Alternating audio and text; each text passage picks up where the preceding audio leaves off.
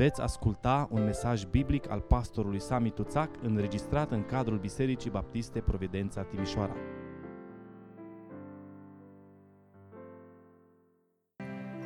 Am intrat de câteva zile în ultima lună a anului 2021. Sigur, suntem în perioada de advent, în perioada de așteptare a sărbătorii Domnului, uh, întrupării Domnului nostru Isus Hristos. Dar în același timp, în fiecare advent, inimile noastre se îndreaptă înspre al doilea advent. Ne gândim, ne focalizăm atenția la Domnul nostru care a venit și care urmează să vină. A venit ca rob, a venit ca mântuitor. Va reveni ca domn al domnilor și împărat al împăraților. Însă în același timp, în luna aceasta, fiind ultima lună din an, vă încurajez să facem din ea și o lună a evaluării personale, să ne uităm în urmă la modul în care Dumnezeu ne-a ocrotit și în anul acesta. A fost un an ciudat. A fost un an diferit, deja al doilea an, care a fost o mare provocare pentru fiecare dintre noi, pentru, practic, pentru întreaga lume. Și continuă să fie. Dar Domnul ne-a ocrotit cu mâna Lui. Amin? Eram copil când am auzit pentru prima dată cântarea aceasta și mi-a rămas la suflet. El m-a ocrotit printre stângi de granit. Aseară am fost în Arad, la Biserica Speranța, la priveghiu unea dintre cei mai longevivi păstori baptiști din România, fratele Sima Handra. N-a fost o vedetă, dar a fost un om fantastic.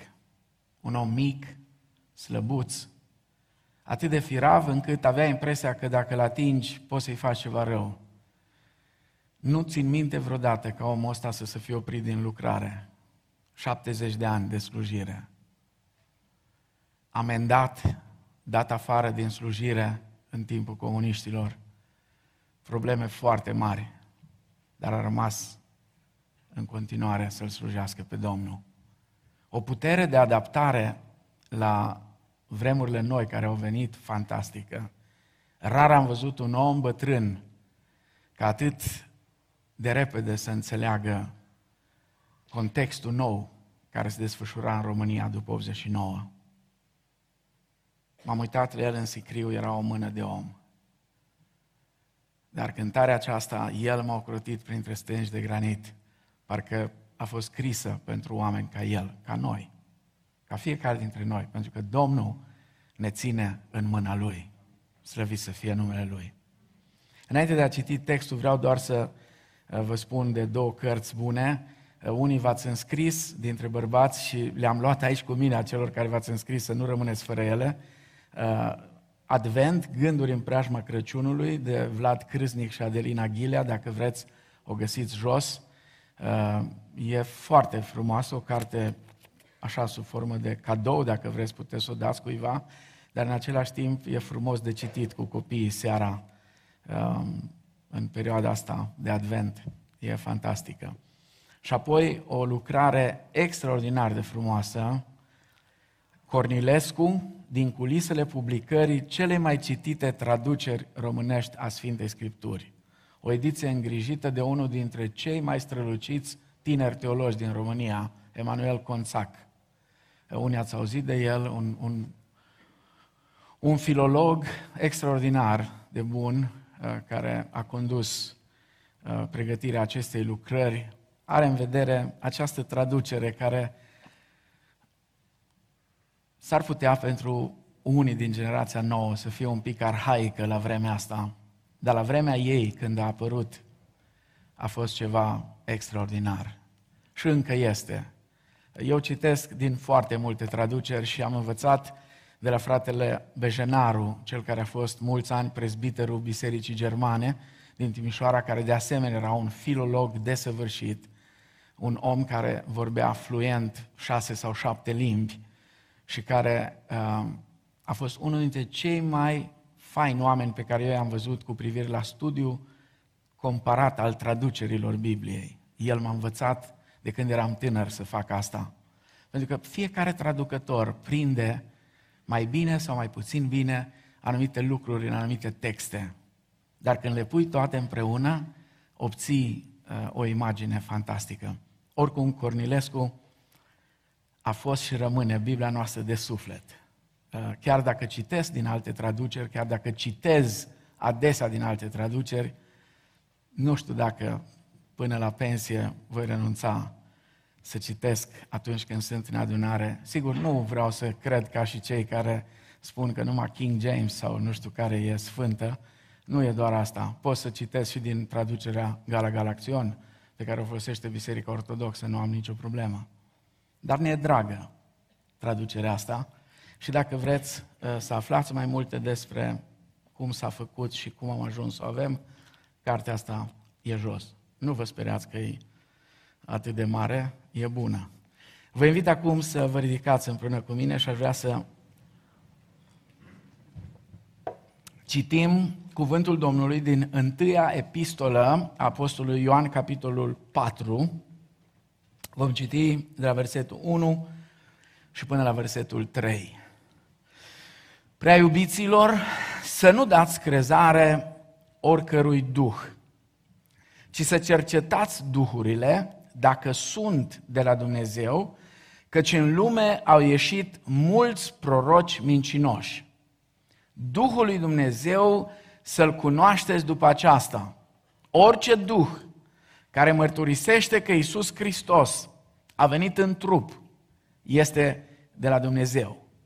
Și orice Duh care nu mărturisește pe Isus nu este de la Dumnezeu, ci este Duhul lui Antichrist, de a cărui venire ați auzit. El chiar este în lume acum.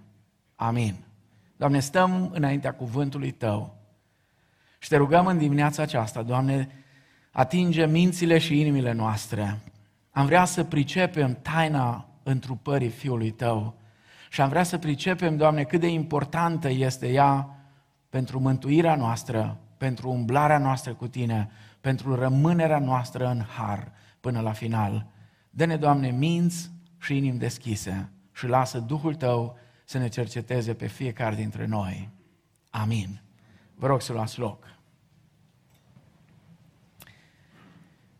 Ideea unui Dumnezeu care se implică în problemele oamenilor venind în lume nu a fost o noutate la momentul în care Domnul Isus Hristos a venit pe pământul nostru, la momentul în care evangeliștii și apoi ceilalți apostoli au început să scrie și să vorbească despre întruparea lui Hristos. În cultura greacă a timpurilor Noului Testament existau numeroase instanțe în care se spunea de zei, de Dumnezei care se manifestau în lume întrupându-se. Mai nou, în foarte multe filme avem exemple de supereroi. Și vă rog să fiți foarte atenți pentru că copiii noștri sunt pur și simplu bombardați de această filozofie a supereroilor care intervin în istoria umană. Personaje ca și uh, bărbatul bionic sau femeia bionică sau Superman sau, uh, eu știu, alte uh, uh, nume din astea extraordinare uh, și supereroi extraordinari sunt mai mult din altă lume și se apropie mai mult de eroi greci. Însă vreau să Vă spun că aceste filme cu supereroi ne dau foarte puțin ajutor, ca să nu spun că mai mult ne încurcă, atunci când este vorba despre doctrina încarnării Fiului Lui Dumnezeu sau doctrina întrupării. Mai întâi pentru că personajele acestea sunt personaje fictive. Practic nimeni nu crede într-adevăr în ele. Însă știți ce se întâmplă? Privind la acești supereroi și la filmele care se prezintă, lucrul acesta aduce predispoziția ca oamenii să se îndoiască de descrierea făcută Domnului nostru Isus Hristos în Noul Testament. În plus, acești supereroi ai timpurilor noastre sunt mulți, mult diferiți de persoana lui Hristos, care este Dumnezeu întrupat. Nu este nimic în realitatea sau ficțiunea istoriei omului care să se asemene într-un fel cu misterul întrupării Fiului Dumnezeu. Omenește vorbind, nimeni n-a anticipat intervenția lui Dumnezeu în istoria umanității prin nașterea unui copil, naștere petrecută într-un staul. Nici chiar iudaismul. Iudaismul, religia evreilor, a poporului în mijlocul căruia Dumnezeu s-a întrupat. Nu s-a aștepta ca Mesia să vină în felul acesta. Apoi mai avem o problemă.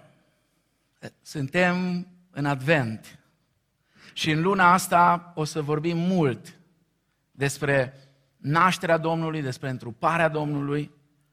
Însă trebuie să fim atenți că am devenit atât de obișnuiți cu toate aceste povestiri biblice ale nașterii Domnului nostru și chiar cu formulările de credință ale doctrinelor, încât deseori am încetat să apreciem cum se cuvine taina încarnării lui Dumnezeu.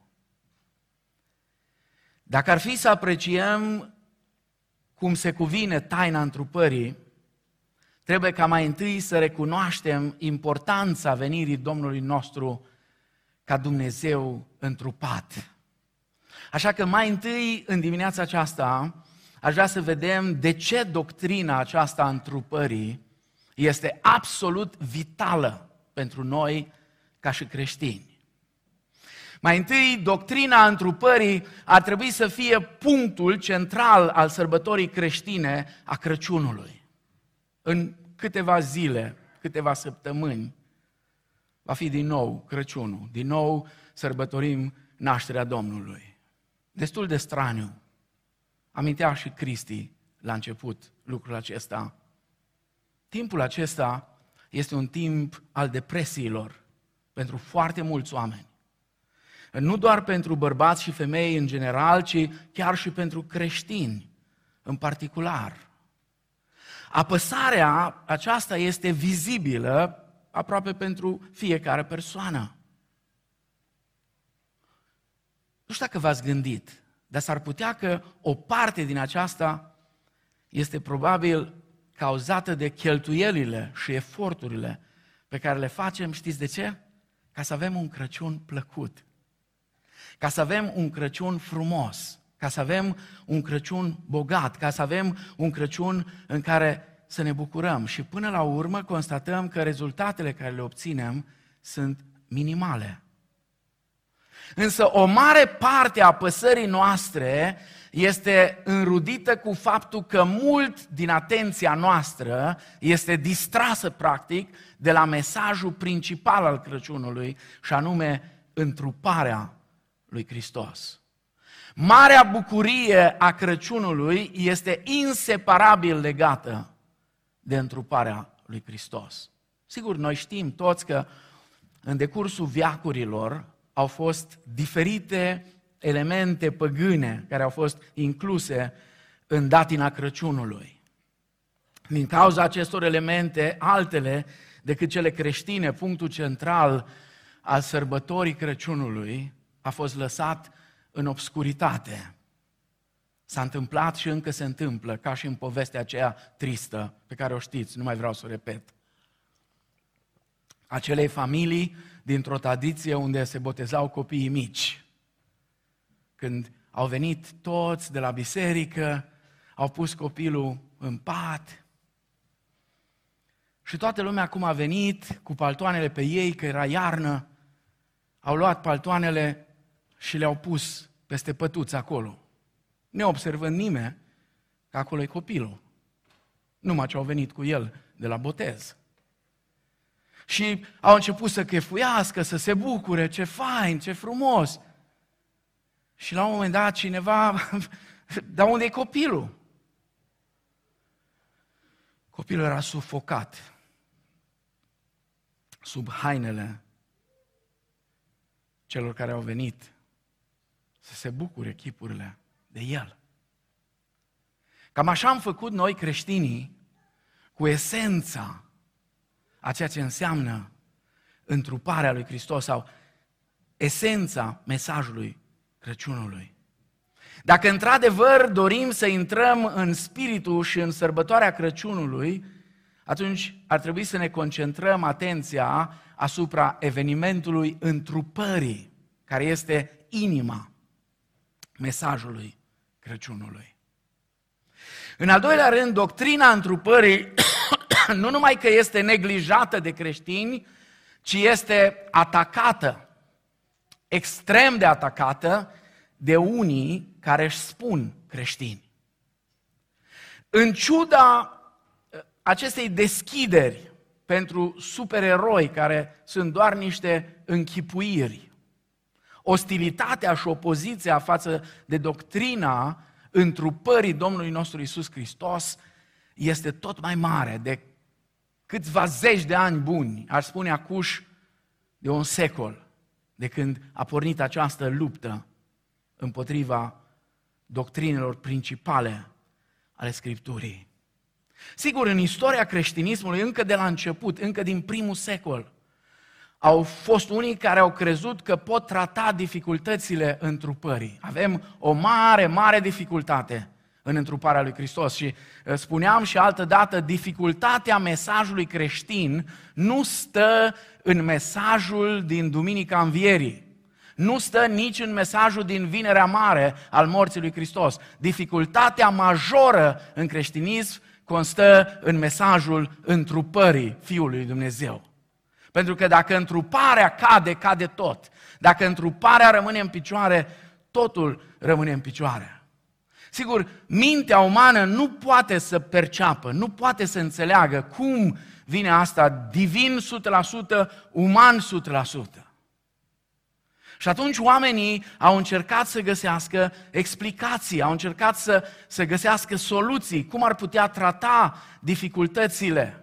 Și fie au sacrificat divinitatea lui Hristos, ca de exemplu gruparea ebioniților din primul secol, fie umanitatea lui Hristos, cum au făcut docetiștii.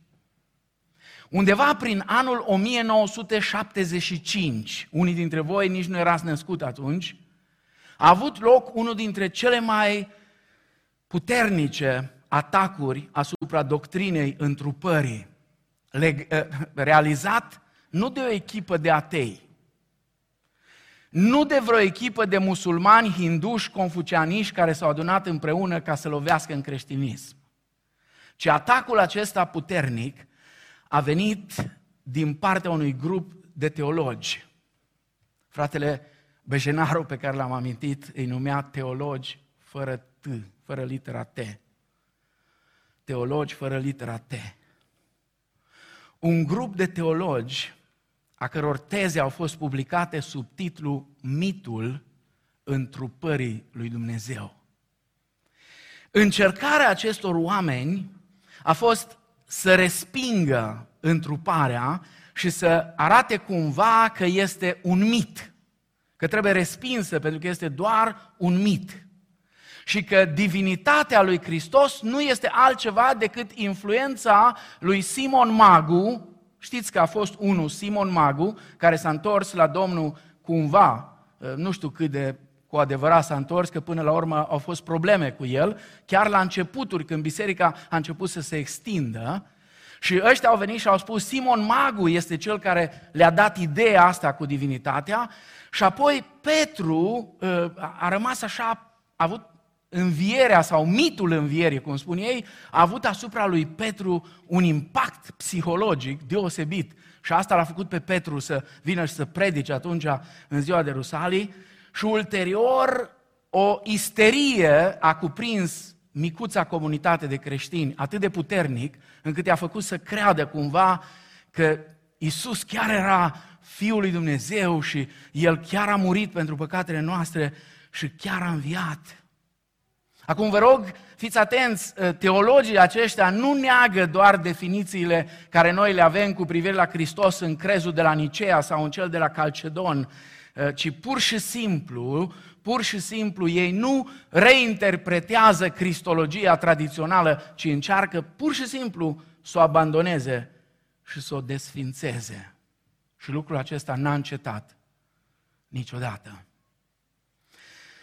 De aceea un studiu al întrupării Domnului nostru nu este doar necesar pentru a observa cum se cuvine Crăciunul, ci și pentru păstrarea purității conținutului doctrinei, care în ultimii ani este sub asediu. Acum, fără să ne dăm seama, mai ales în acești doi ani, când internetul a devenit, mai ales în timpul perioadei a stării de urgență, când bisericile au fost închise în totalitate.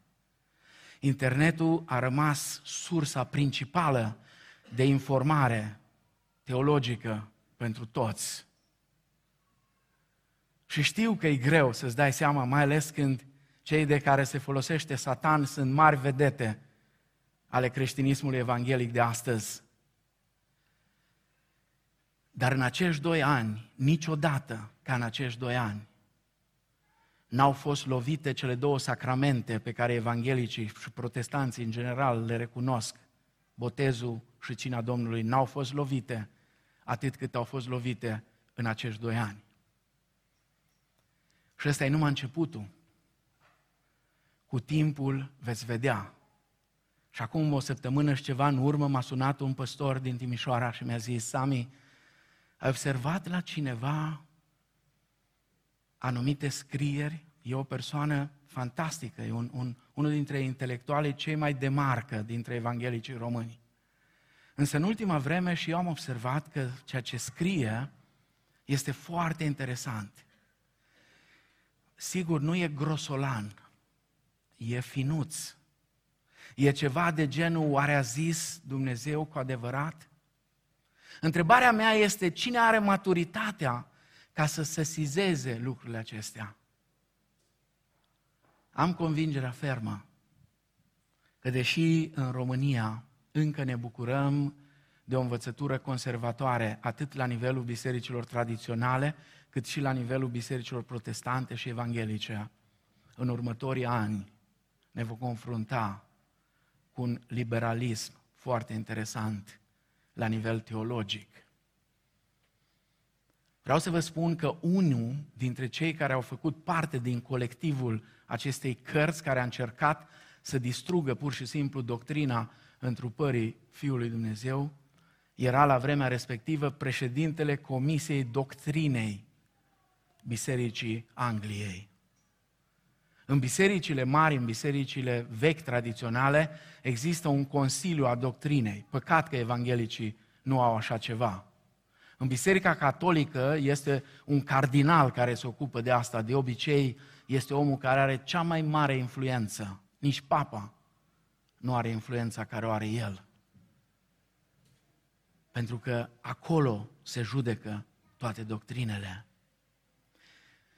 Sfânta Scriptură însă ne atrage atenția că această doctrină a întrupării ne oferă nouă ca și creștini o piatră de încercare doctrinară pentru a clarifica cine este sau nu este de la Dumnezeu. Uitați-vă încă o dată la textul care l-am citit. Prea iubiților, să nu dați crezare oricărui duh, ci să cercetați duhurile. De aceea, fac o paranteză, dacă e un dar de la Duhul Sfânt pentru care ar trebui să ne rugăm în perioada aceasta, nu e darul vorbirii în limbi sau eu știu ce daruri de făcut minuni. Că înainte de a face minuni, trebuie să avem grijă să nu ne facem de minune, ci este darul discernământului sau darul deosebirii duhurilor. Darul deosebirii duhurilor este un dar extrem de important în Biserica lui Hristos. Și dacă este să cerem ca Dumnezeu să dea daruri bisericii, atunci Dumnezeu să dea discernământ, în primul rând la lider și apoi la fiecare creștin în parte. Pentru că asta spune Scriptura, cercetați, nu dați crezare. Cercetați dacă sunt de la Dumnezeu. De ce? Pentru că în lume au ieșit mulți proroci mincinoși. Și asta era spre finalul primului secol. Duhul lui Dumnezeu să-L cunoașteți după aceasta. Orice Duh care mărturisește că Isus Hristos a venit în trup este de la Dumnezeu și orice Duh care nu mărturisește pe Isus nu este de la Dumnezeu, ci este Duhul lui Anticrist.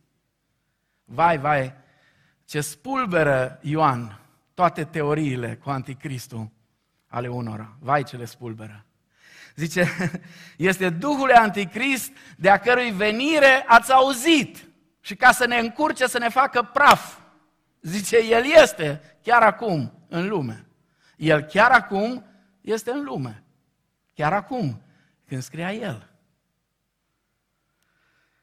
Nu am tema despre Anticrist, o să vorbim altă dată. Dar fi bine să luăm atenție, să luăm aminte la cuvântul lui Dumnezeu și să o lăsăm mai moale cu explicațiile conspiraționiste pe care le au unii.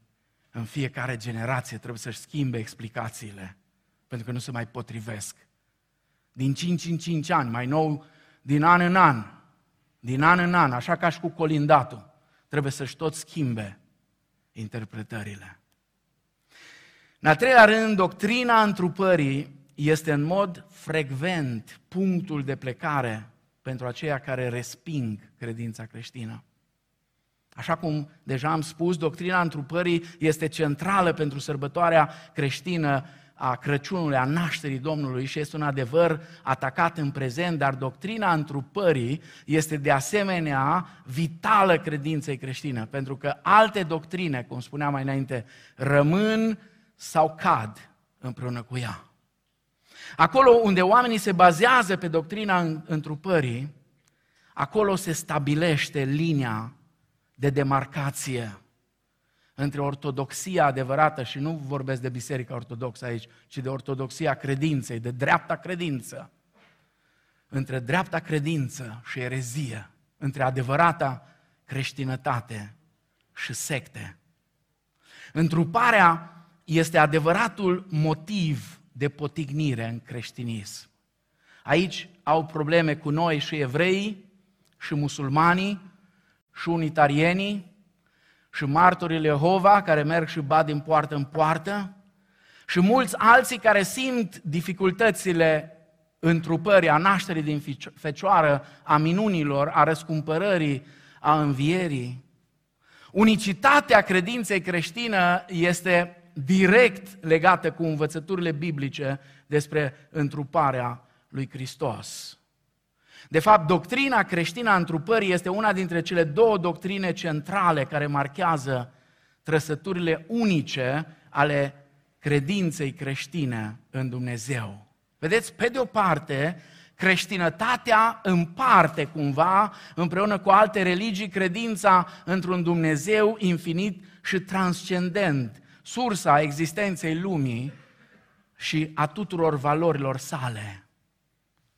Dar imediat după aceea ne despărțim, pentru că doctrina creștină a întrupării exprimă credința creștinilor că acest Dumnezeu ni s-a făcut cunoscut pe de-a întregul, specific și personal, luând natura umană în Isus Hristos, venind printre noi ca om deosebit, neîncetând în niciun chip să fie eternul și infinitul Dumnezeu. Exact cum cântăm în, zic eu, cel mai frumos dintre toate colindele. El chiar în Iesle și chiar în Iesle. El e Dumnezeu. Aici ne despărțim. Pentru că aici noi devenim exclusiviști. Aici noi spunem în nimeni altul nu este mântuire că nu este sub cer dat un alt nume în care oamenii să fie mântuiți. Aici suntem exclusiviști pentru că aici spune eu sunt calea, adevărul și viața. Nimeni nu vine la Tatăl decât prin mine. Nu este altă cale. Acum, aș vrea să mergem mai departe și aș vrea să spun că cea mai bună cale de a sublinia importanța doctrinei întrupării este să luăm în considerare prețul care ar trebui să-l plătim ca să o lăsăm deoparte și să nu o considerăm atât de importantă. Ca să înțelegem cât e de importantă, trebuie să ne uităm la motivele întrupării, la scopul pentru care Dumnezeu a venit și s-a făcut om. Biblia ne arată un număr de motive, de scopuri ale întrupării Domnului. Mai întâi, Dumnezeu s-a întrupat în persoana lui Isus Hristos ca să se descopere pe sine oamenilor. În trecut Dumnezeu s-a descoperit oamenilor prin lucrările sale, după cum găsim scris în Scriptură, în lumea Lui și în cuvântul Lui. Însă în venirea lui Hristos, Dumnezeu s-a arătat pe sine în persoana lui Isus Hristos. Evrei, capitolul 1, versetele 1 la 3, după ce a vorbit în vechime părinților noștri prin proroci, în multe rânduri și în multe chipuri, Dumnezeu la sfârșitul acestor zile ne-a vorbit prin Fiul, pe care l-a pus moștenitor al tuturor lucrurilor și pe care a făcut vreacurile, El care este oglindirea gloriei și întipărirei ființei Lui și care ține toate lucrurile cu cuvântul puterii Lui. Și apoi continuă. În Ioan capitolul 1, versetele 17 la 18, căci legea a fost dată prin Moise, dar harul și adevărul au venit prin Isus Hristos. Nimeni n-a văzut vreodată pe Dumnezeu, singurului Fiu care este în sânul Tatălui. Acela l-a făcut cunoscut. De aceea, atunci când ucenicii, în seara aceea de joia mare, strânși împreună la cină, după ce Domnul Iisus spune, eu mă duc să vă pregătesc un loc, ca acolo unde sunt eu, să fiți și voi. După ce le spune, știți unde mă duc și știm calea între acolo. Domnul Iisus spune, știți unde mă duc? Ei spun, Doamne, nu știm unde, se, unde te duci. Nu știm, nu știm calea. Arată-ne pe Tatăl și ne este de ajuns. Și Domnul Iisus răspunde, fără ezitare, cine m-a văzut pe mine, l-a văzut pe Tatăl. Ioan 14, cu versetul 9. Și apoi încă ceva. În el era viața, spune Ioan, capitolul 1, versetele 4 și 5 și apoi 9 la 10. În el era viața și viața era lumina oamenilor. Lumina luminează în întuneric și întunericul n-a biruit-o. Lumina aceasta era adevărata lumină care luminează pe orice om venind în lume. El era în lume și lumea a fost făcută prin el, dar lumea nu l-a cunoscut. În mod clar, Domnul Isus a susținut că El este acela despre care vorbesc toate textele Scripturii. Și găsim lucrul acesta în Evanghelii în câteva rânduri. Uh, Apostolul Pavel în 2 uh, Corinteni, capitolul 8, cu versetul 9, spune că cunoașteți Harul lui Dumnezeu, Harul Domnului nostru Isus Hristos. El măcar că era bogat, s-a făcut sărac pentru voi, pentru ca prin sărăcia Lui voi să vă îmbogățiți. Să refuzi să crezi în Domnul Isus Hristos ca Dumnezeu întrupat înseamnă să respingi toate descoperirile divine ale Dumnezeu, fie în Vechiul Testament, fie în Noul Testament. Nu e de mirare că cei care resping învățăturile biblice ale întrupării, resping de asemenea autoritatea scripturilor care învață această doctrină într-un mod atât de accentuat. Un al doilea motiv pentru care Dumnezeu s-a întrupat în Hristos să răscumpere omul căzut. Nimic nu ar putea fi mai clar documentat în Scriptură decât faptul că principalul scop al întrupării a fost să salveze oamenii din păcatele lor. Sunt mai multe texte din Scriptură care vorbesc despre asta, dar unul dintre cele mai frumoase este acela spus de Domnul Isus în casa unuia dintre cei care era considerat atunci la periferia societății, între cei mai păcătoși. Erau prostituatele, vame și, și păcătoși, așa era numită gruparea aceasta, cei mai depravați. Și în casa uneia dintre ei, în casa lui Zacheu, care era mai marele vameșilor, în Luca 19 cu 10, Domnul Iisus exprimă scopul acesta. Pentru că Fiul omului a venit să caute și să mântuiască ce era pierdut. Iar în Galateni, capitolul 4, versetele 4 și 5, Apostolul Pavel spune, dar când a venit împlinirea vremii, Dumnezeu a trimis pe Fiul Său, născut din femeie, născut sub lege, ca să răscumpere pe cei ce erau sub lege, pentru ca să căpătăm înfierea. Și apoi continuă Pavel și spune în 1 Timotei 1 cu 15, o, adevărat și cu totul vrednic de primit este cuvântul care zice Hristos Iisus a venit în lume ca să mântuiască pe cei păcătoși, dintre care cei din tâi sunt eu. Observați, vă rog, că relația aceasta dintre întruparea lui Hristos și ispășire este una extrem de puternică. Pur și simplu este inseparabilă, nu poți să separi întruparea de ispășire. Știți unde se vede cel mai bine și unde o putem vizualiza cel mai bine? Această legătură inseparabilă o să o vedem mai bine de seară. Când ne apropiem de masa Domnului. Când venim la cina Domnului și luăm bucata de pâine, care simbolizează trupul lui, trupul lui uman, trupul lui uman, care s-a dat pentru noi. Și apoi luăm paharul cu vin și ne amintește că salvarea noastră a fost obținută prin vărsarea sângelui lui Hristos, acolo pe calvar. Sângele nu ar fi putut fi vărsat separat de un corp uman. În felul acesta, ispășirea Domnului nostru a realizat-o pentru noi, depinzând de întrupare. Mai clar, ne spune autorul epistolei către evrei, și fără vărsare de sânge nu este iertare. Și fără un trup uman nu ar fi putut fi vărsare de sânge. Evrei 10, 5 la 10. N-ar trebui să ne mire faptul că Satan se folosește de unii oameni încercând să distrugă tocmai această învățătură atât de importantă. Știți ce a spus unul dintre cei care au lucrat la cartea aceasta, Mitul întrupării lui Dumnezeu? Că odată ce întruparea este pusă deoparte, creștinismul nu mai are pretenții speciale sau exclusive la mântuire. Pentru că aici este piatra de potignire cea mai mare.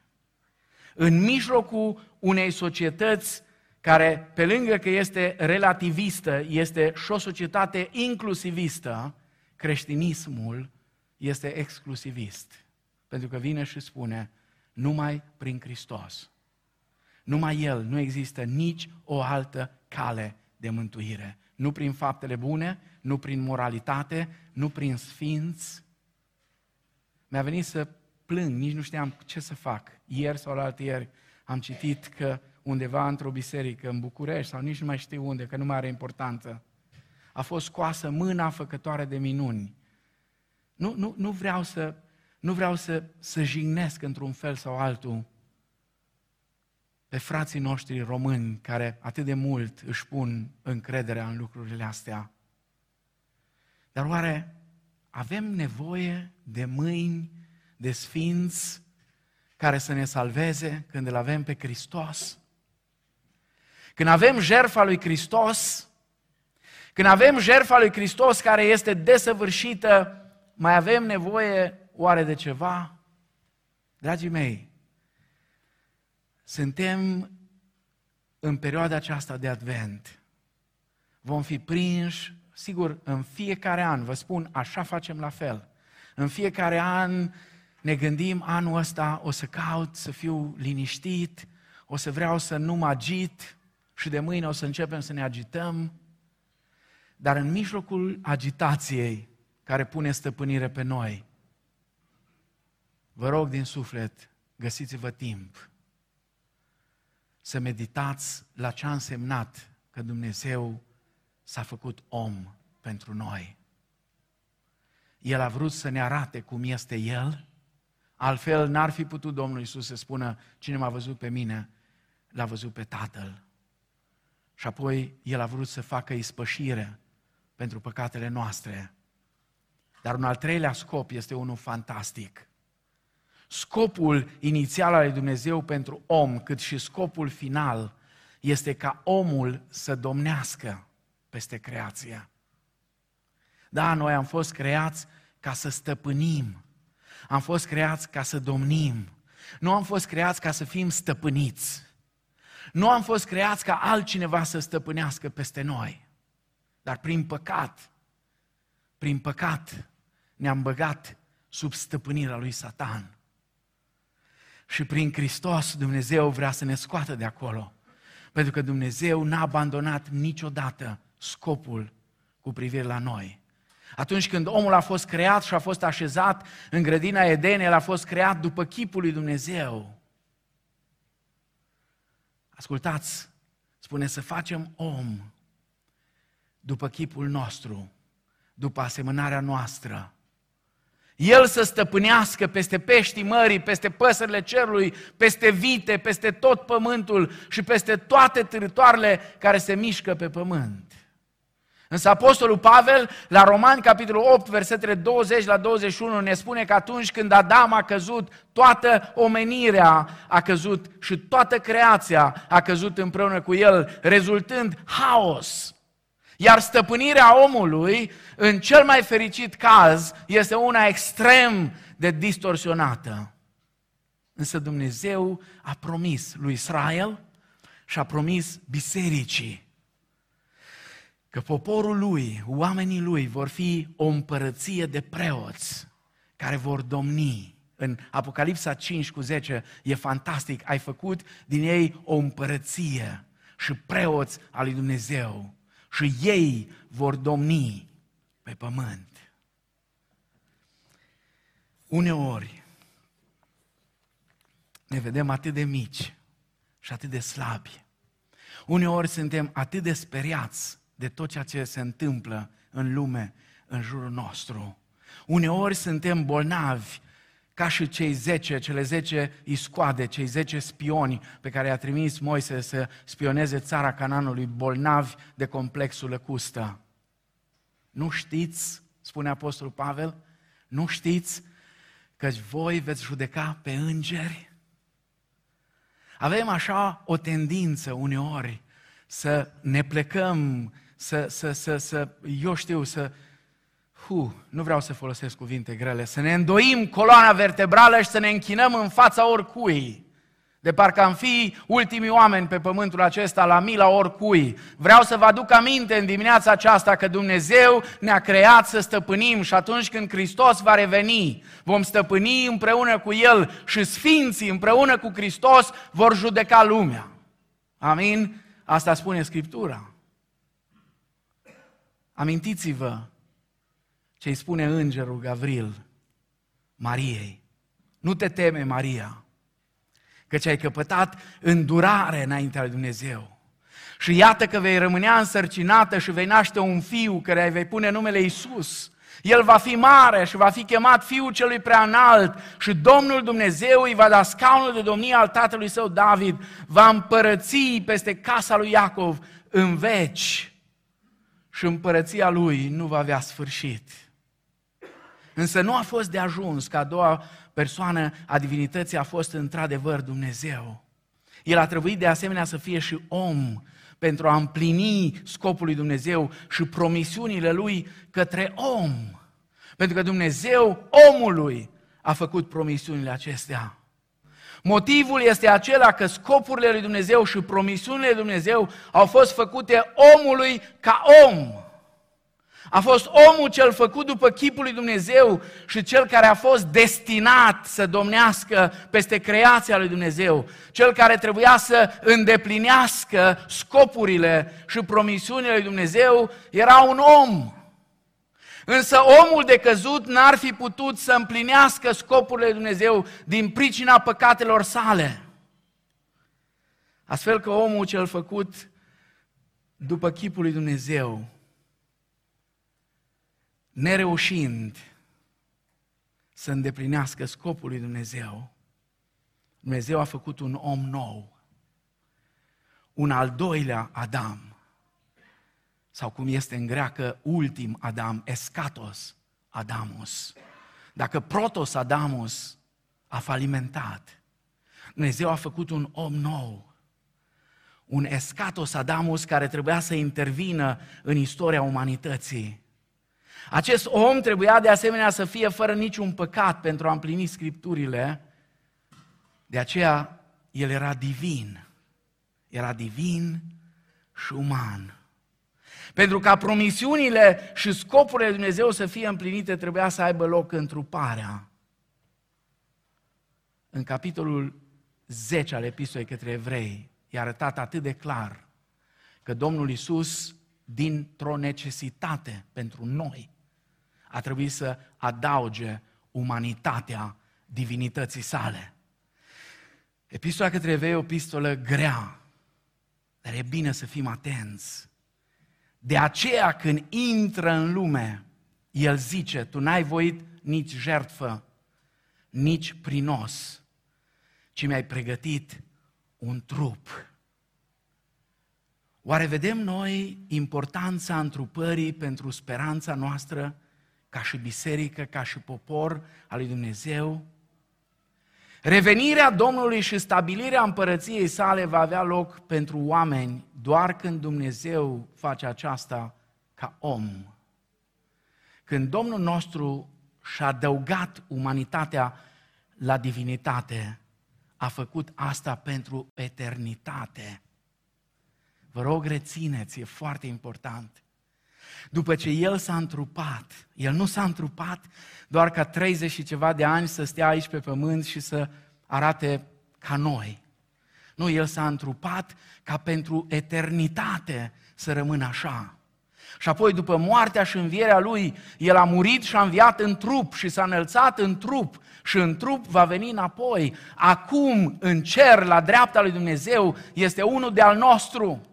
Este un om cu o mare. El este acolo la dreapta lui Dumnezeu și toate acestea le-a făcut pentru noi. Și atunci când Dumnezeul om va reveni și va domni și noi vom domni cu El. De aceea, a ne socoti întruparea înseamnă să ne socotim scopurile și promisiunile pe care Dumnezeu le are cu privire la noi. Îmi dau seama că nu e simplu de digerat un mesaj ca și acesta. E un pic mai greu. Dar vă rog, fiți atenți, m-am rugat Domnului să-mi dea înțelepciunea și putere să pot să-l fac cât mai simplu.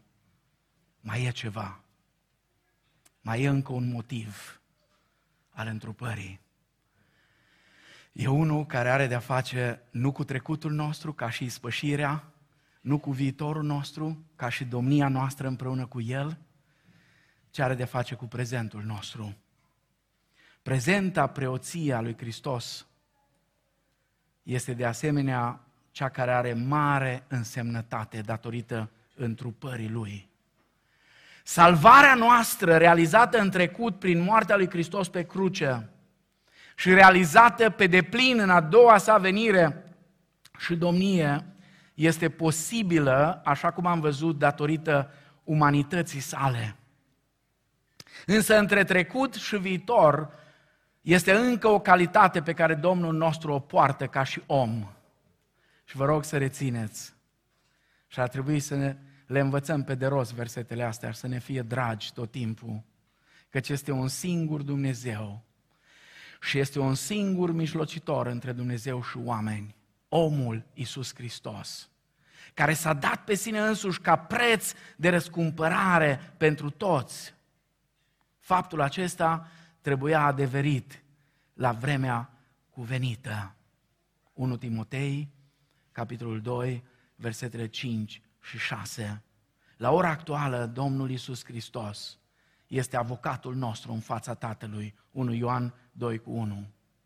Rolul său prezent de mare preot are o importanță specială pentru noi, pentru că el a venit pe pământ ca om, făcându-se un avocat milos și înțelegător și în același timp o sursă de putere și de încurajare pentru fiecare dintre noi. La Evrei, capitolul 2, versetele 17 și 18, zice, prin urmare, a trebuit să se asemene fraților săi în toate lucrurile, ca să poată fi, în ce privește legăturile cu Dumnezeu, un mare preot milos și vrednic de încredere, ca să facă ispășire pentru păcatele poporului și prin faptul că el însuși a fost ispitit în tot ce a suferit, poate să vină în ajutorul celor ce sunt ispitiți. Doamne, Fii binecuvântat pentru această slujbă de mare preot, de mijlocitor. Dar mai e aici încă ceva. Această slujbă de mare preot este cea care ne ajută să ținem fermi mărturisirea noastră. Tot în Evrei, capitolul 4, versetele 14 la 16. Astfel, fiindcă avem un mare preot însemnat care a străbătut cerurile pe Iisus, Fiul lui Dumnezeu, să rămânem tari în mărturisirea noastră. Căci nu avem un mare preot care să n-aibă milă de slăbiciunile noastre, ci unul care în toate lucrurile a fost ispitit ca și noi, dar fără păcat. Să ne apropiem dar cu deplină încredere de scaunul Harului, ca să căpătăm îndurare și să găsim har, pentru ca să fim ajutați la vreme de nevoie. Cât e de frumos, cât e de fantastic să știm că ne putem apropia cu încredere de scaunul Harului, nu de scaunul judecății. Pentru că judecata a venit asupra lui Hristos pentru noi cei care ne-am pus încrederea în El, ci scaunul harului. Ne amintesc întotdeauna povestea acelei fete care atunci când un prezbiter bătrân a venit cu farfuria cu pâine la cina Domnului, se străfoca de plâns și nu întindea mâna. Și bătrânul s-a apropiat de ea și a șoptit la ureche. Ia fata tati, că e pentru păcătoși. E un preot milos. Să nu-l schimonosim, să nu-l prezentăm ca pe unul care abia așteaptă să ne strângă de gât, ci pe unul plin de har și de îndurare. Dragii mei, consecințele negării și respingerii întrupării Domnului nostru sunt substanțiale. Asta datorită faptului, cel puțin în parte, că întruparea Domnului nostru este eternă. Vă rog să rețineți asta. Ceea ce El a devenit în staul acum 20 și ceva de secole, este ceea ce El va fi pentru veșnicie. Dumnezeul om. Să negi întruparea este să negi nașterea din ficioară, miracole Domnului nostru, jertfa sa înlocuitoare, învierea lui trupească, slujirea lui ca și mare preot și toată lucrarea care o face acum în cer. În consecință, a nega întruparea lui Hristos înseamnă să negi tot. A accepta întruparea înseamnă să crezi tot și să accepti tot. Aș vrea să închei cu trei concluzii, poate un pic evanghelistice. Haideți să luăm în considerare trei implicații majore ale întrupării Domnului pentru noi. Mai întâi, doctrina întrupării ne conștientizează de depravarea omului și de condiția lui disperată, fără intervenția divină. Impli, întruparea a implicat o, o mare bunăvoință din partea celei de-a doua persoană a Dumnezeirii, în timp ce a fost multă umilință în moartea lui. De asemenea, a fost umilință și în întrupare, așa cum am citat din 2 Corinteni, capitolul 8 cu 9, el s-a făcut sărac pentru noi. Faptul că Dumnezeu a fost dispus să se umilească, să se facă vulnerabil, identificându-se cu omul în întruparea Domnului nostru, este dovada decăderii groasnice a omenirii. A trebuit să se facă ca noi, să ne vorbească pe limba noastră ca să putem înțelege. Cu siguranță că Dumnezeu n-ar fi luat în calcul niciodată întruparea dacă ar fi fost posibilă altă metodă prin care omul să se poată salva singur. Întruparea implică ceea ce Apostolul Pavel ne spune în primele capitole din Epistola către Romani și unde afirmă cu tărie că fără intervenția lui Dumnezeu, fără întrupare, omul ar fi total și irreversibil pierdut dacă ar fi lăsat în seama lui. Omul nu poate și nici nu ar alege vreodată să se salveze singur. Doar Dumnezeu este Cel care ia această inițiativă. Apoi, o a doua implicație, doctrina întrupării ne informează de dorința lui Dumnezeu și posibilitatea lui de a salva omul decăzut. Dacă vrem să înțelegem dragostea lui Dumnezeu pentru omul decăzut, haideți să ne gândim în perioada aceasta de advent la minunea întrupării. Știți, de obicei ne ducem la cruce ca să înțelegem dragostea lui Dumnezeu. Și poate că de multe ori când stăm la masa Domnului, vorbim despre asta. Haideți să venim la cruce ca să înțelegem cât de mult ne-a iubit Dumnezeu. Dar știți ce spunea cineva? Și cred că avea mare dreptate. Lemnul leagănului și lemnul crucii sunt la fel. Fie în leagăn, fie pe cruce. Dumnezeu ne vorbește despre dragostea Lui. De fapt, leagănul a fost doar primul pas spre cruce. Și prin acel leagăn ar trebui să căutăm să înțelegem dispoziția și abilitatea lui Dumnezeu să-i salveze pe oameni de păcatele lor. Am sugerat mai înainte și recunosc că argumentul acesta ar putea avea anumite puncte slabe, că dacă omul nu ar fi fost pierdut fără speranță, Dumnezeu puțin probabil să fi trimis pe Fiul Său de la leagăn la cruce. Însă dacă salvarea omului are nevoie de măsuri așa de drastice ca leagănul și crucea, cu siguranță că Dumnezeu este pe bună dreptate supărat pe eforturile omului să se salveze singur, astfel respingând persoana și lucrarea Fiului Dumnezeu. Și tocmai asta este a treia implicație. Doctrina întrupării ne atenționează cât de absurdă este respingerea salvării prin Hristos și înlocuirea ei cu eforturile noastre proprii.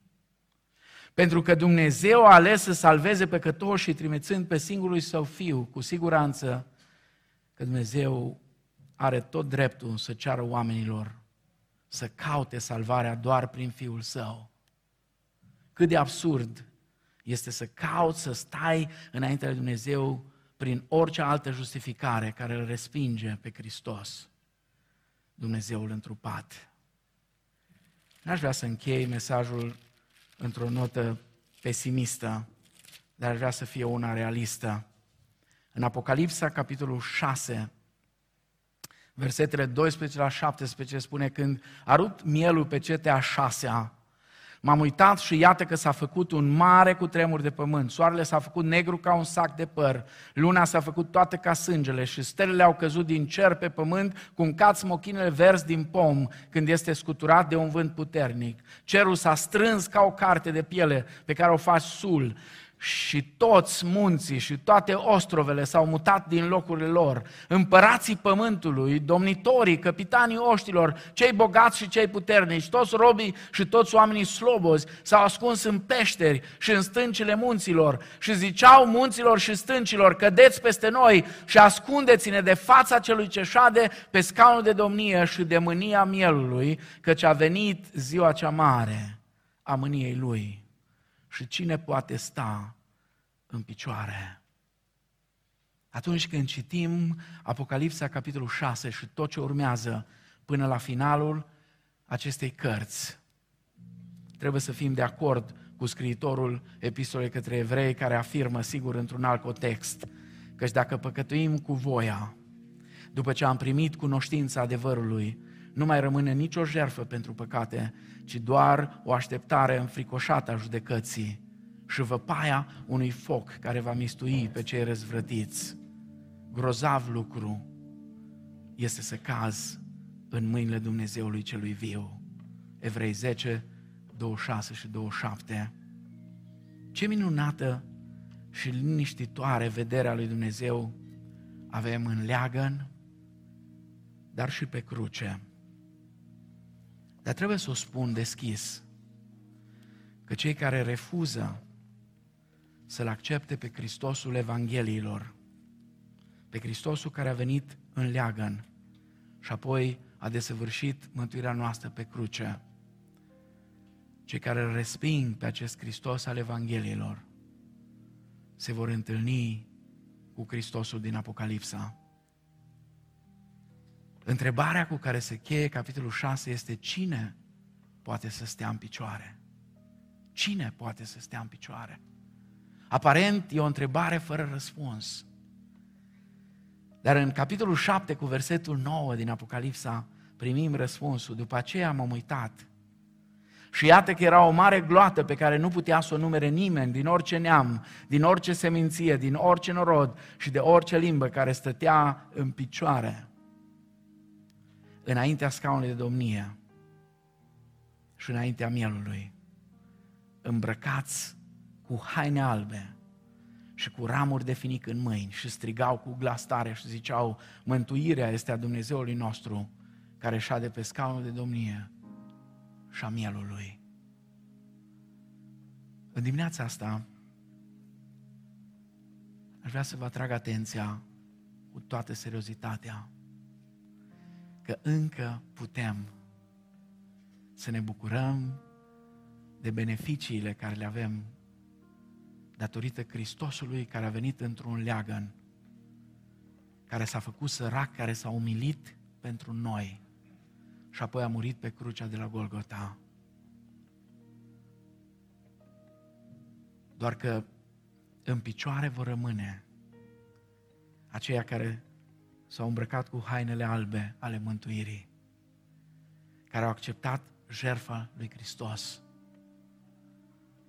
care au devenit copii ai Lui, care și-au predat cu totul viața la dispoziția lui Dumnezeu. Ei sunt cei care rămân în picioare. Ei sunt cei care cântă. Mântuirea este a Dumnezeului nostru și a mielului. Atunci când Hristosul Apocalipsei va veni, ca să pună în rânduială toate lucrurile care au fost distorsionate din cauza păcatului nostru, vor fi doar două categorii de oameni. Unii alergând la munți, la peșteri, în locuri unde să se ascundă, pentru că a venit mânia mielului, spun ei. Cine poate sta în picioare? Și vor fi în cealaltă categorie cei care vor sta în picioare. Întrebarea este, tu din care categorie faci parte? Vei fi între aceia care se ascund sau vei fi între cei care rămân în picioare? Fie ca Dumnezeu să atingă de fiecare dintre noi. Dacă n-ai certitudinea că atunci când Hristos se va întoarce, nu va mai veni la leagă, nu va mai veni la cruce, va veni să domnească, va veni să judece vii și morții. Dacă n-ai certitudinea că vei fi dintre cei care stau în picioare, nu pleca astăzi de aici, din locul ăsta, fără să-ți dai inima și viața Domnului Isus Hristos. Fără să-i spui deschis, Doamne, vreau să vii și în inima mea, să fii Domn și Stăpân. Vreau să te recunosc, Domn și Stăpân, peste viața mea. Aș vrea ca și eu să fiu parte din poporul acela îmbrăcat în haine albe. Iar dacă ai făcut asta de mult, nu uita. Nu uita ziua în care ai spus, m-am hotărât să-L urmez pe Iisus și înapoi eu nu voi da, indiferent ce se va întâmpla. Dragii mei, despre asta e Crăciunul. Despre întruparea unui Dumnezeu plin de har, plin de dragoste, care s-a făcut ca noi, ca noi să putem deveni asemenea Lui. Amin.